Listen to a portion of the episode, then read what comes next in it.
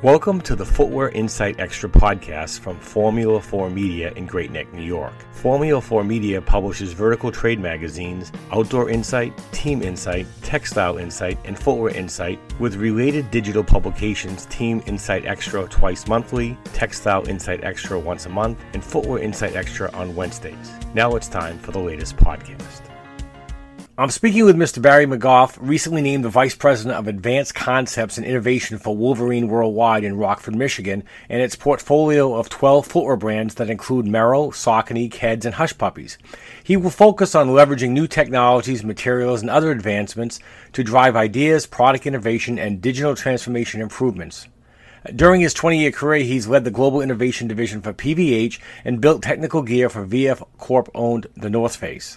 Well, good afternoon, Barry. You know, let's get started. First, I wanted to ask you, know, what drew you to your position at Wolverine Worldwide, and what do you hope to draw from your experiences at the North Face and PVH to help build those strategies at Wolverine? Appreciate being on the podcast. Thanks so much, Bob. Um, so I think that it's probably should be pretty obvious that with a portfolio of amazing brands like Wolverine, it would give someone in my role who develops innovation ideas an incredible canvas, a tremendous amount of brands to talk about all kinds of innovations across the spectrum. So the the ability to touch so many brands and touch so many things is just unbelievably uh, attractive.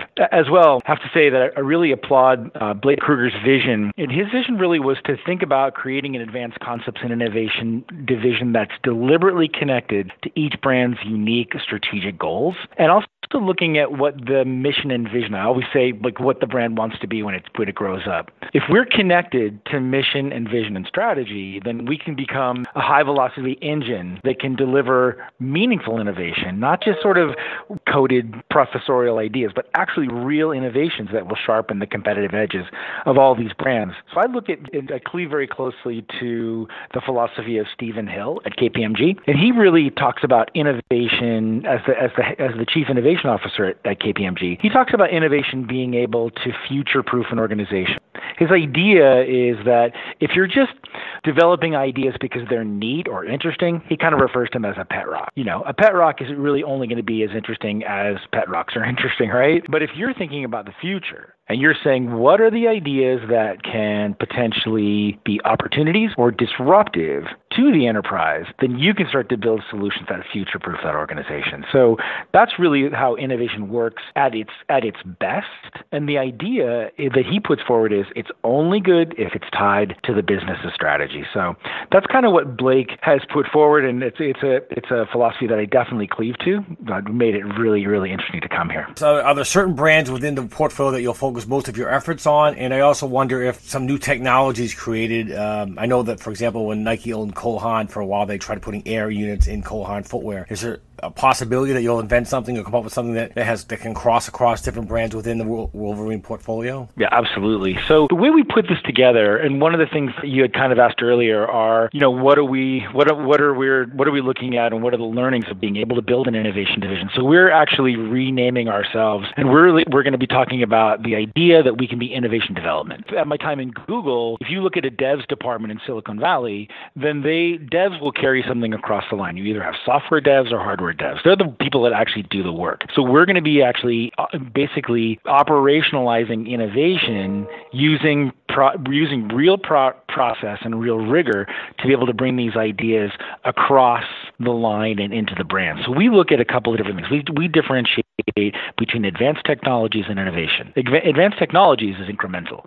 So that's taking something that you have currently and making it a little bit better. It's kicking the can down the road a little bit. But if you really want to push that boat much farther off the pier, then you start to look at these bigger ideas that are coming from adjacent industries or adjacent technologies. We're going to be looking at tier two and tier three suppliers, even down to the chemical level, to try to figure out how we can actually innovate for these brands. So your question around what brands we'll work on, innovation will have to be brand agnostic, especially if we'd like to do things that are platform platform technologies that other brand that all brands could use potentially. And so all boats will rise on that tide. So instead of looking at a particular brand and say we're going to focus on Merrell or we're going to focus on on Hush Puppies, we will certainly be looking at their business and strategy and what their mission is. But we're going to be looking at domains, and the main domains we're going to be looking at are two. We're going to be looking at material transformation and digital transformation. And when we talk about digital transformation, we'll start to focus on two areas connected product and connected experience. So, connected product would be something where your footwear connects to the IoT in some novel and profound way. Connected experience is really what happens at the, at the end consumer level, where the, where the consumer is having an experience with your brand. And we're to, we've already done a lot of interesting projects on what's happening when in, in developing and advancing digital transformation. And on the material side, there's there's also two main domain areas that we'll think about performance materials because everybody wants their whites to be whiter and their brights to be brighter right? And then on the other side no one wants anything that isn't good for planet earth. So looking at what's happening on the sustainability side whether it's green chemistry or green product is going to be really really key. And those will inform the exact look and feel of the innovations that we'll build on a brand by brand basis. The release announcing your hire at Wolverine mentions 5G, augmented reality, artificial intelligence, virtual reality. Is there any one of these or another area that you'll be addressed that you'll address immediately? So we refer to these as exponential technologies. These ideas that are happening a, a, a lot farther out into the event horizon. So let's take 5G for instance. 5G is not here yet, but we know that it will fuel new business opportunities, new businesses, and new consumer expectations that we'll have to be aware of and we'll have to look at what big ideas are developed from this exponential technology. So we won't be developing 5g anytime soon. That's for the AT&Ts of the world. But what we're going to be doing instead is saying we're aware of those things and we'll start to see how does that affect consumer expectations and consumer behavior in ways that are novel for us. We can say that we're we're definitely starting to look at the area around uh, 3D apparel, 3D footwear actual visualization, and augmented reality. For instance, we just launched 49 styles on the Sperry site where you can go onto their PDP landing page and you have the option to view in 3D. If you can view that in 3D, then you can start to turn it and, and have an experience with that footwear that makes you more comfortable to transact. As well, you can use the QR code on your phone to view that in your space. So you can make a Sperry uh, a, uh, topsider as big as your couch. In fact, I, I did a I posted a picture of a, of a, a Sperry topsider on my couch. So you can actually start to do some really really, interesting and novel things as you have a connected experience on the AR side. And we were able to deliver that into the brand within six weeks. So you'll we'll start to see a lot more of these digital transformation ideas coming from the innovation side and, and moving into the brands. Very interesting. And I wanted to ask next, you know, given the impacts from the ongoing pandemic and the ways buying habits are shifting, notably curbside pickup and more mobile and direct purchasing, I want to ask you your personal opinion about how consumers are demanding more from their experience experiences and how much of that demand depends on the demographic of the consumer. Are younger consumers demanding more these days than ever before, even with the pandemic? So, I mean, it's an it's an incredible question. So, you know, I think all of us are looking at this idea, and the real thought leadership is thinking about the fact that COVID really is simply an accelerant. We all the things that were happening in our industry are now happening faster because of distance and proximity and what and what and the the current situation. If you look at the fact that that we as an industry needed to deal with excessive retail space in the U.S. That was already happening. Brand proliferation, the need for seasonless selling, the pivot to online. I love this. This just came out the other day. It was a, a, a July press release uh, where Nike said that digital featured fe- featured prominently in their recent earnings results, and with their channel accounting for nearly 30% of business in the quarter. Here, so I'm going to quote this part. While the retailer initially had a goal of hitting 30% digital penetration in 2023, Nike executives said they expect to achieve that by 2021, thanks to the acceleration of the pandemic, and now expect digital penetration to reach 50%. That's an incredible number. Now, we were thinking that the industry average of direct to consumer selling was around 8%. We go from 8% to 50% in one year. That is a dramatic acceleration of something that was already happening and that's been very pandemic driven. So you can look at stuff that, that ideas around one to one everything, the need to nearshore and onshore, the digitization of everything. These are all things that what that were happening already that needed to happen faster. So, like one example that I really, really think is super interesting right now, sort of ripped from the headlines, Law and Order style, is Lululemon and their acquisition of Mirror. We could look at the press release a couple of weeks ago and say, okay, well, Lulu announced that they bought Mirror and they were able to compete with Peloton, and right in the middle of the pandemic, at the most opportune timing. Imagine the luck. And, and so, two things really come to mind when I think about that experience. First of all, they just did something that's really amazing. They digitized stretchy pants. Their business is stretchy pants, and yet they turned that into ones and zeros that you subscribe to on a monthly basis. So that's amazing. They digitized their product. But also, what's super interesting, if you read a little bit deeper into the Lulu experience, they invested over 18 months ago in, in Mirror because they knew that they understood that product will be digitized and that they needed a digital strategy, that they couldn't go where they wanted to go as a business by only selling physical product. What's, what's super interesting is that, that they were in the, in the premier pole position to purchase and to acquire in the middle of a pandemic because they did the work. That goes back to that Stephen Hill idea about innovation future proofing. If you're identifying the things that could disrupt you in the future, the things that could be opportunities, then you're then you have the ability to act in in what feels like a nimble way when actually it's really quite deliberate. So so we're uh, everything that we're talking about right now has really been about about COVID as an accelerant and, and us having to, to pour a lot of gasoline on the change that's required to compete now in this new environment.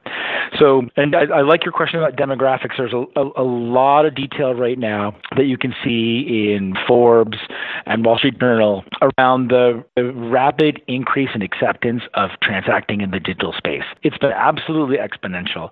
So, we're kind of finding right now that, to your question about demographics, that e-commerce is becoming is has very much been democratized, and it's much more agnostic now. As you look at higher acceptance rate, acceptance rates for what's happening in the e-commerce space, and you look at the increased acceptance of digital pay. If you look at programs like Afterpay that are going crazy right now because you have the ability to put stuff on virtual layaway or BOPIS. These are these are examples of, of consumer behaviors that were maybe fringe a year ago now they're commonly accepted.